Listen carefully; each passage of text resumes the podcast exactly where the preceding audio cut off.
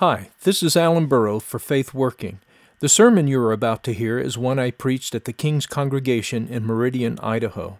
For more sermon podcasts, go to faithworking.com.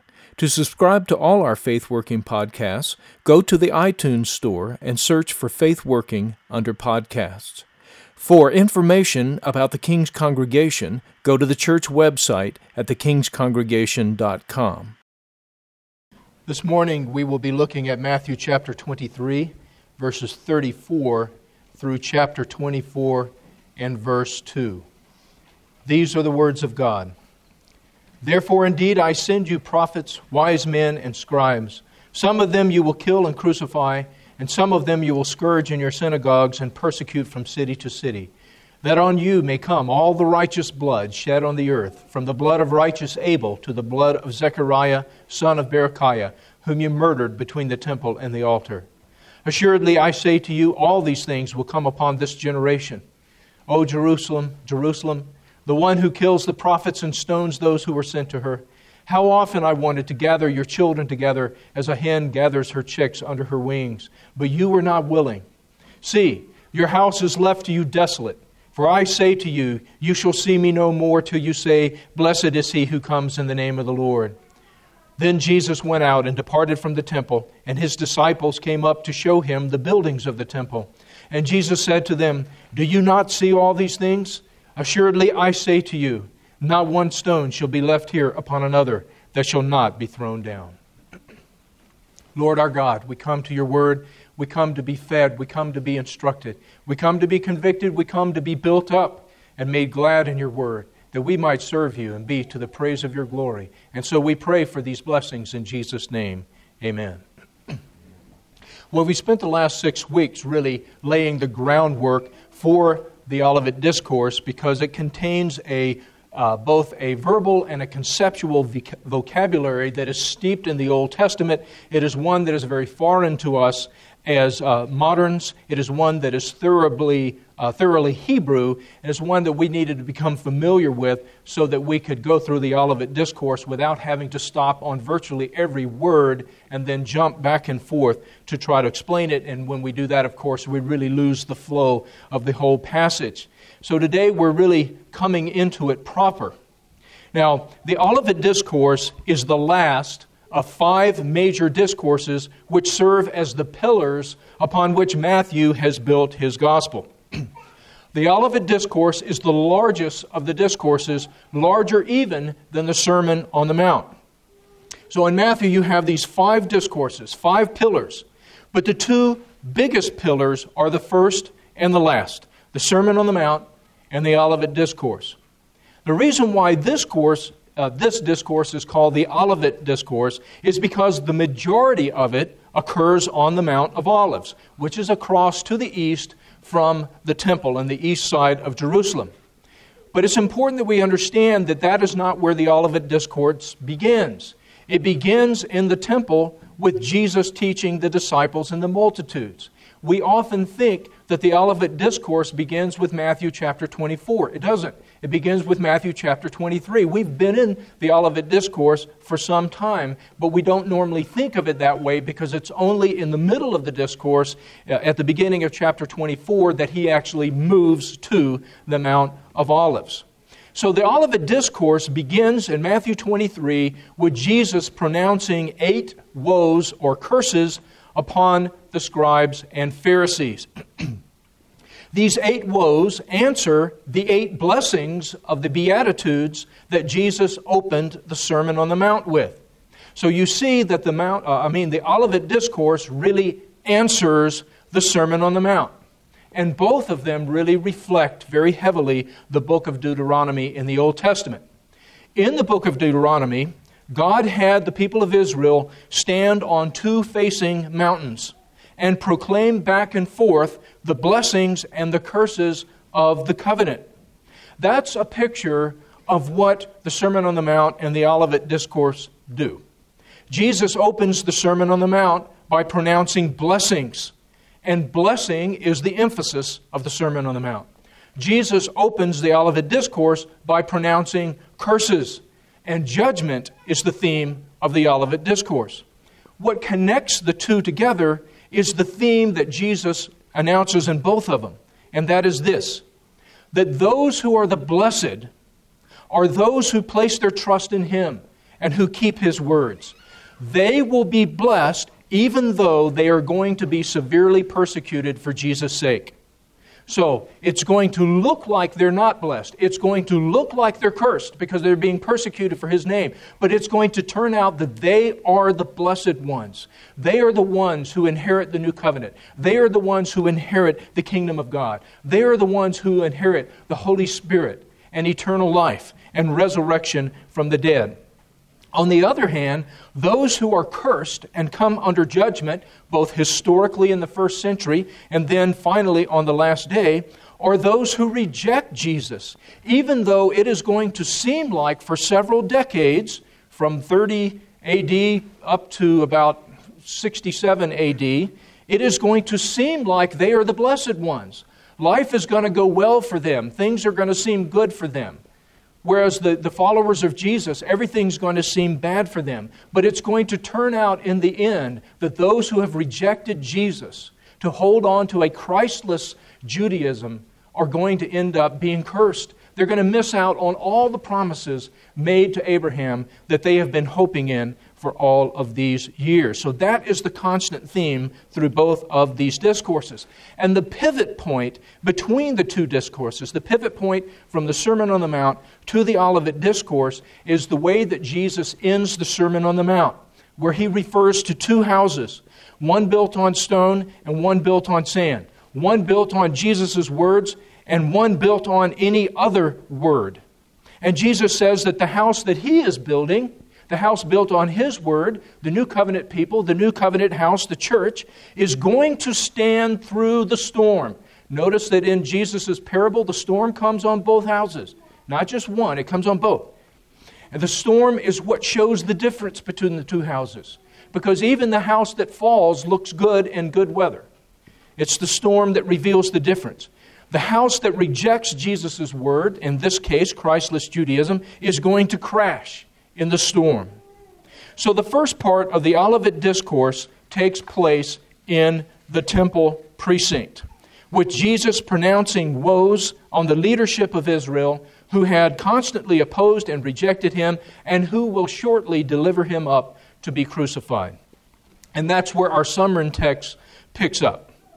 And what we have here is Jesus saying, Indeed, I will send you prophets, wise men, and scribes that's uh, chapter 23, verse 34.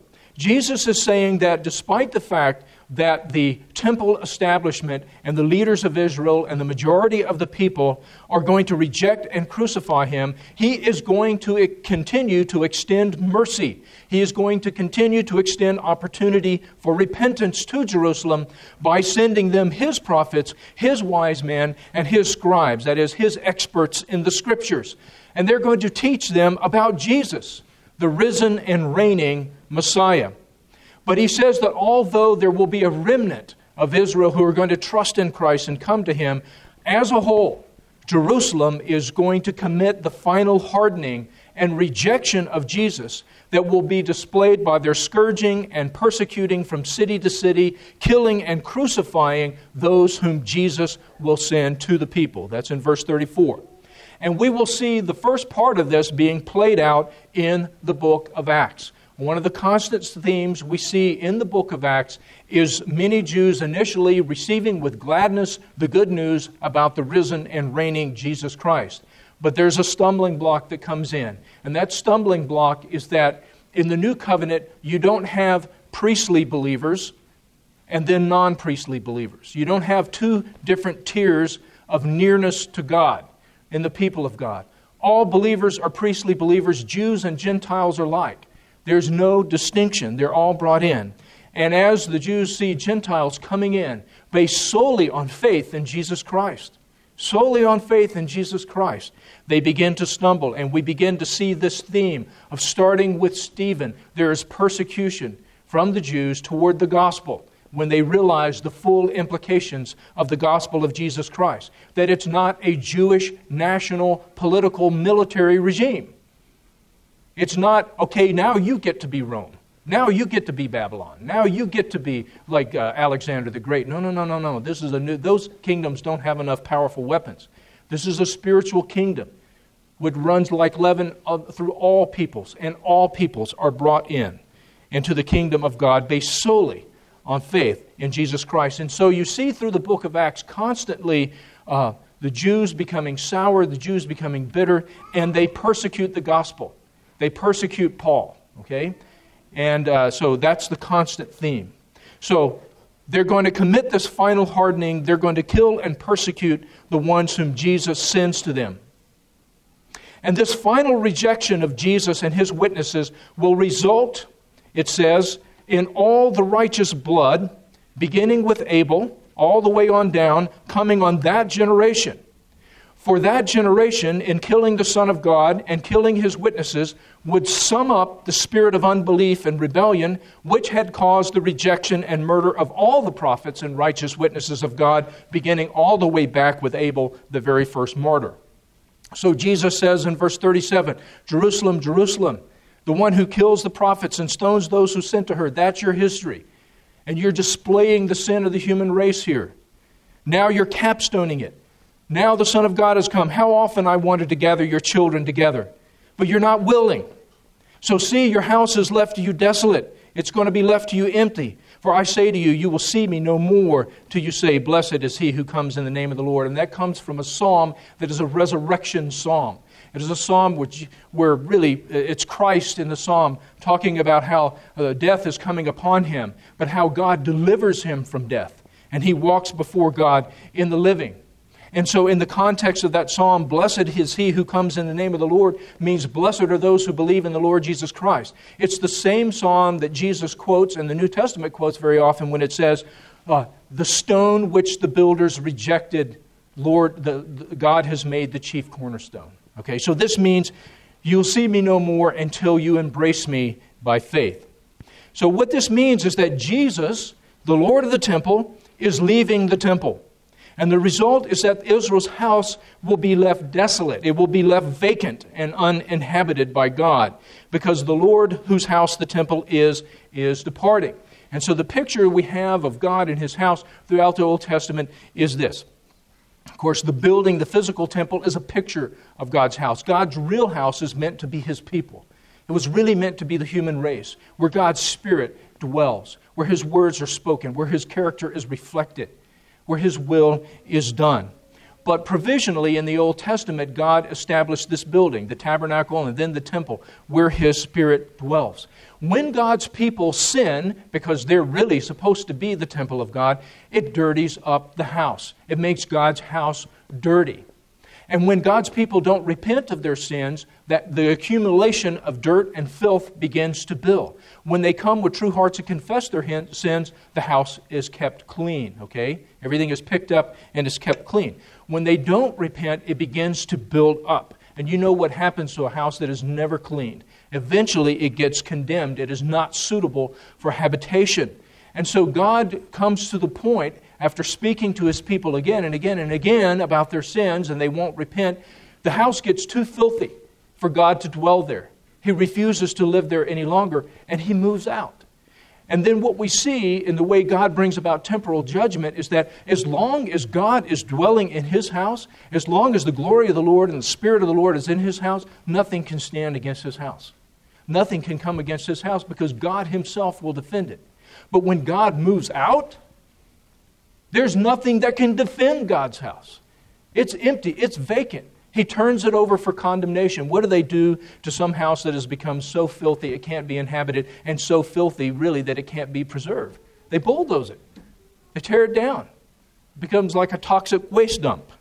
And that's exactly what uh, we see in the Old Testament when God has Israel destroyed by the Babylonians. Okay, now remember all the way back to the very beginning of the Gospel of Matthew, because now uh, Matthew is pulling together all kinds of themes and threads that, and echoes that go all the way back to the beginning of his gospel. We saw in the, in the birth story about Jesus Christ how when the Magi come to visit the newborn king, they've had a star, which we saw is really the glory cloud, because this is a star that moves before them. It's the, it's the Shekinah glory, the glory cloud that appeared to Israel in the Old Testament. This glory cloud ble- brings them to Jerusalem, but then it disappears, and so they end up going to Herod's palace. They don't know where to go. I mean, where's the king going to be found? He's going to be found in the capital city, Jerusalem, and in the palace. But they go there, and they don't find the newborn king. Herod doesn't know where he is, and so forth. Herod wants to kill him. Anyway, after they leave Herod, they're searching to try to find the, the star, the glory cloud, appears to them again, and it leads them down the road out from Jerusalem to a tiny little village called Bethlehem. And when the glory cloud gets to Bethlehem, it rests over a particular house. And that happens to be the house where the young child Jesus was dwelling. And we saw what was God signifying by this? Well, it's signifying, I mean, think about this. Here's the glory cloud of God bringing the Magi, which is a picture of the Gentiles coming to Christ. He brings these Gentile rulers, he brings them all the way to Jerusalem. And that's where you think the glory of God would be leading them to this new king. But that's not where the glory of God goes. He leads them out of Jerusalem, away from the temple, to this house in this little village where Jesus is. Well, what God is signifying is that Jesus is the true temple. Jesus is where the presence of God dwells. Jesus is where the glory of God dwells. Jesus is Emmanuel. Jesus is God with us. Jesus is where his glory dwells. Jesus takes the place and fulfills everything that the temple symbolized. Jesus is where God and man meet. Jesus is where God and sinners meet. Jesus is where heaven and earth meet. Jesus is the new man. Jesus is the new Adam. He is the God man. He is the center of all creation. He is the center of both heaven and earth. And so when you get into these uh, astrological type discussions about, oh, well, now we know that the earth is not the center of the universe, we know that actually the sun is the center of our solar system, it's like all of that's wrong. Jesus is the center of heaven and earth. Everything revolves around Jesus. And so now in our text, Jesus, who is God, in whom dwells all the fullness of the Godhead bodily, as it tells us in Colossians 2 9, Jesus, the glory of God, is vacating the temple. And he's leaving it desolate. And the result is that all the magnificence of the temple will be destroyed. All of its stones are going to be torn down completely. Matthew 24, verse 2. Now, Luke gives us some extra details about what will happen. And the reason why I turn to Luke here is because Matthew is writing to a primarily Hebrew audience. And so he takes for granted a huge knowledge of the Old Testament. Luke is writing mostly to the Gentile converts that Paul has made on his missionary journeys.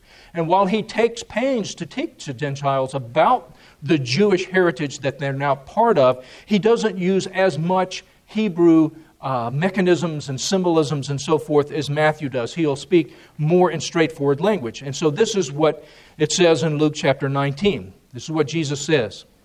The days will come upon you when your enemies will build an embankment around you. They will surround you and close you in on every side, and they will level you, you and your children within you, to the ground, and they will not leave in you one stone upon another. Jesus makes it very clear in Luke that what he's talking about is a military siege, this time by the Romans. Now, as these Jewish disciples, which all 12 disciples, the, the main disciples were, as they heard all of this, one of the things that would have struck them is that all of this has happened before in Israel's history. Because this is the exact scenario that plays out in a preliminary way in the days of Ezekiel when the Babylonian army destroyed the temple in Jerusalem in 605 BC. In Ezekiel chapters 8 through 11, and, and, and Chris uh, gave us the reading from that section this morning. In Ezekiel's 8 through 11, Ezekiel is given a vision of what would lead to the military siege of Babylon and the destruction of Jerusalem in 605 BC. In this vision, Ezekiel is taken up by the Spirit and he is taken to the temple and brought inside the temple. And in the temple, he sees all kinds of unclean things all over the walls and so forth. And that's a picture of the sins of God's people dirtying up God's house. And so he sees all this defilement in, in God's house. And as the vision goes along, Ezekiel sees God rise up on his throne. This is the chariots, the wheels within wheels. The cherubim lift up the throne of God, and God moves out of the temple. And Ezekiel watches the glory cloud of the Lord depart the temple and make his way on the mount on the east side of the city. Okay? Now I ask you, what is the mount east of the temple on the east side of Jerusalem? It is the Mount of Olives. That's where Ezekiel sees the glory of the Lord move out of the temple and go to. And all along the way, Ezekiel is being instructed about this military siege and judgment that is going to be coming upon Jerusalem. And God promises, though, that He's going to return His people from exile. He promises that He's going to give them a new spirit and a new heart. And what is that? That's the language, of course, of the new covenant. So, now in the Olivet Discourse, Jesus has exposed all the sins of God's people, and especially of the leadership, which is dirtying and defiling God's house. And Jesus, who is the glory of God, departs from the temple, and now he's going to go up on the Mount of Olives, and there he's going to explain in detail the judgment and destruction that is coming. Jesus is reenacting exactly the events of Israel. Now, that, I mean, of Ezekiel. He's reenacting those exact events. Now, if you really know your Old Testament, that's going to jump out to you.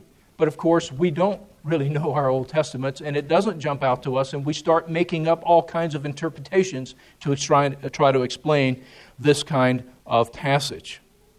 Jerusalem has rejected Jesus, the true temple, the true presence and house of God.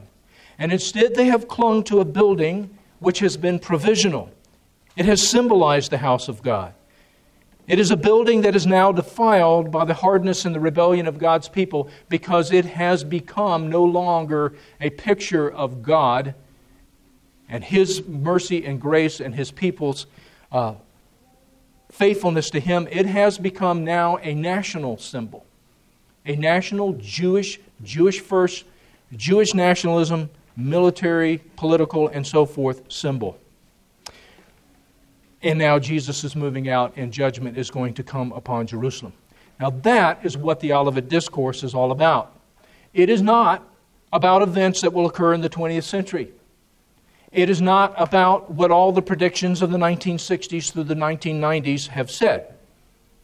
Nor is it about events in the 21st century, because all of those 20th century predictions about the return of Jesus and all this kind of stuff have been false, of course, and now they have all been revised to apply to the 21st century.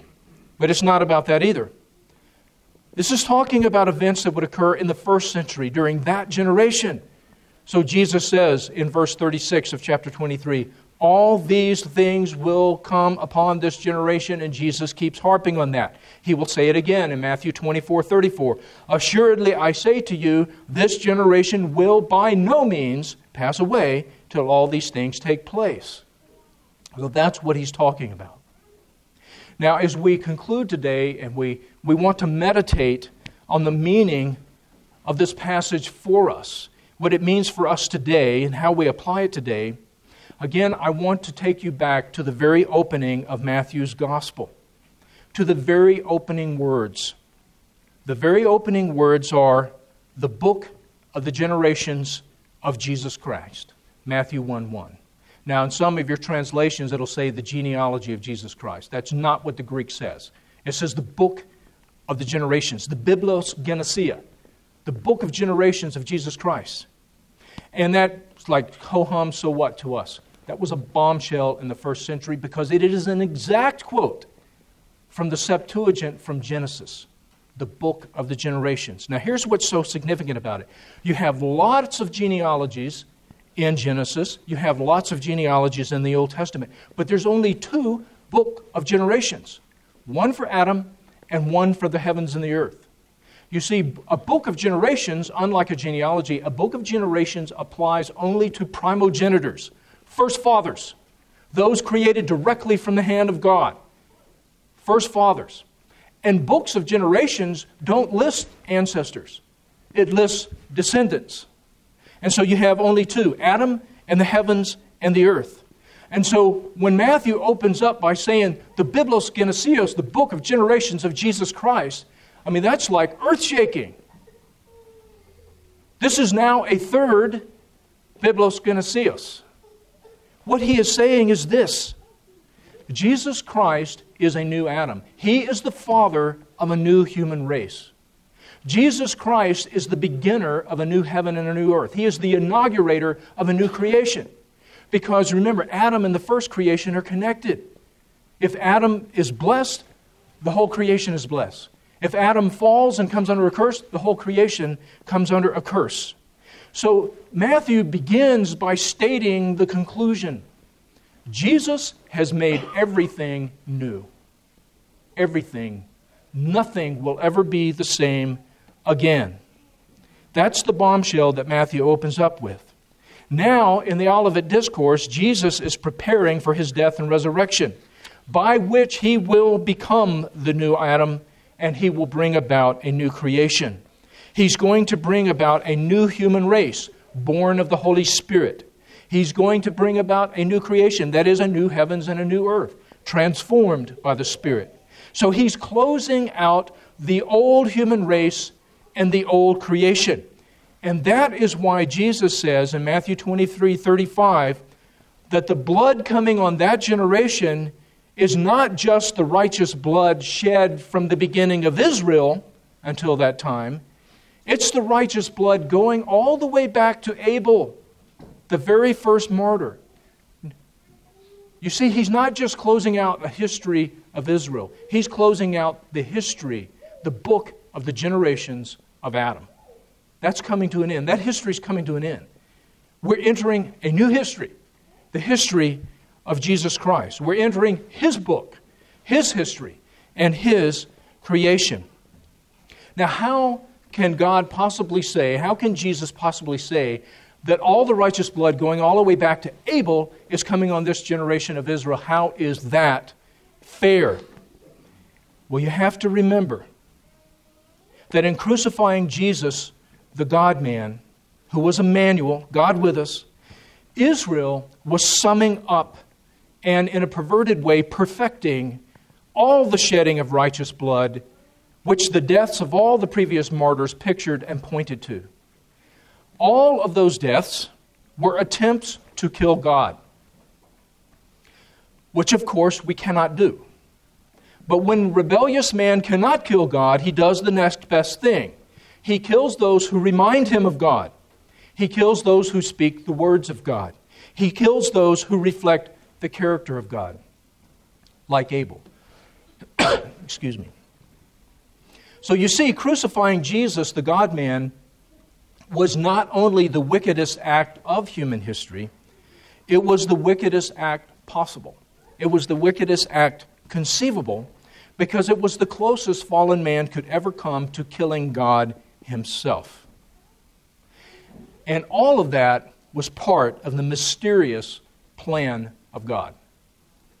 In Acts chapter 4, Peter says this in a prayer to God.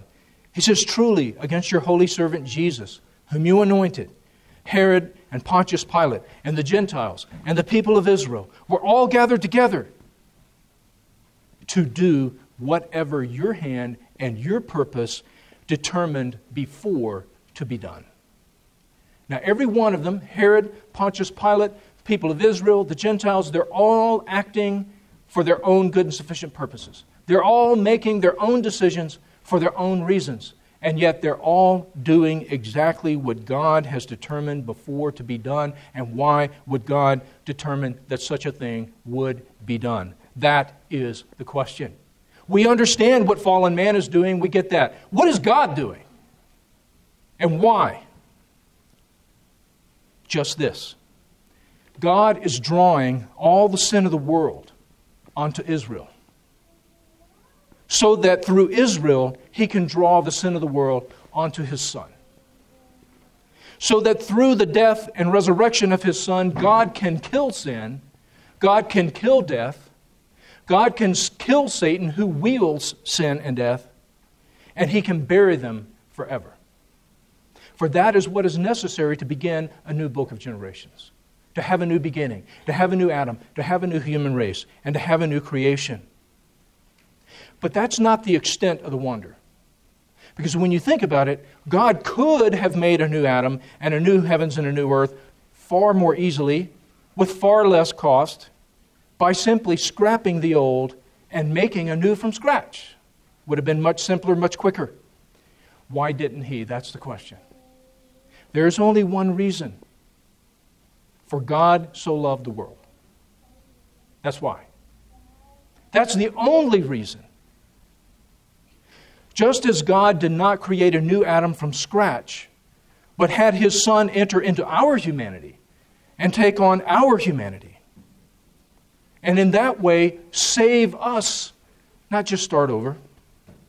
Even so, God did not create a new heavens and a new earth, a new creation from scratch. Rather, He entered into our fallen world. So God is causing the new creation the new heavens and the new earth, to break into our fallenness, to break into this fallen world. So that through Jesus, God makes a new humanity and a new creation by saving and resurrecting and transforming the old. All for one reason and for one reason only. For God so loved the world. In the name of the Father, and the Son, and the Holy Spirit, amen.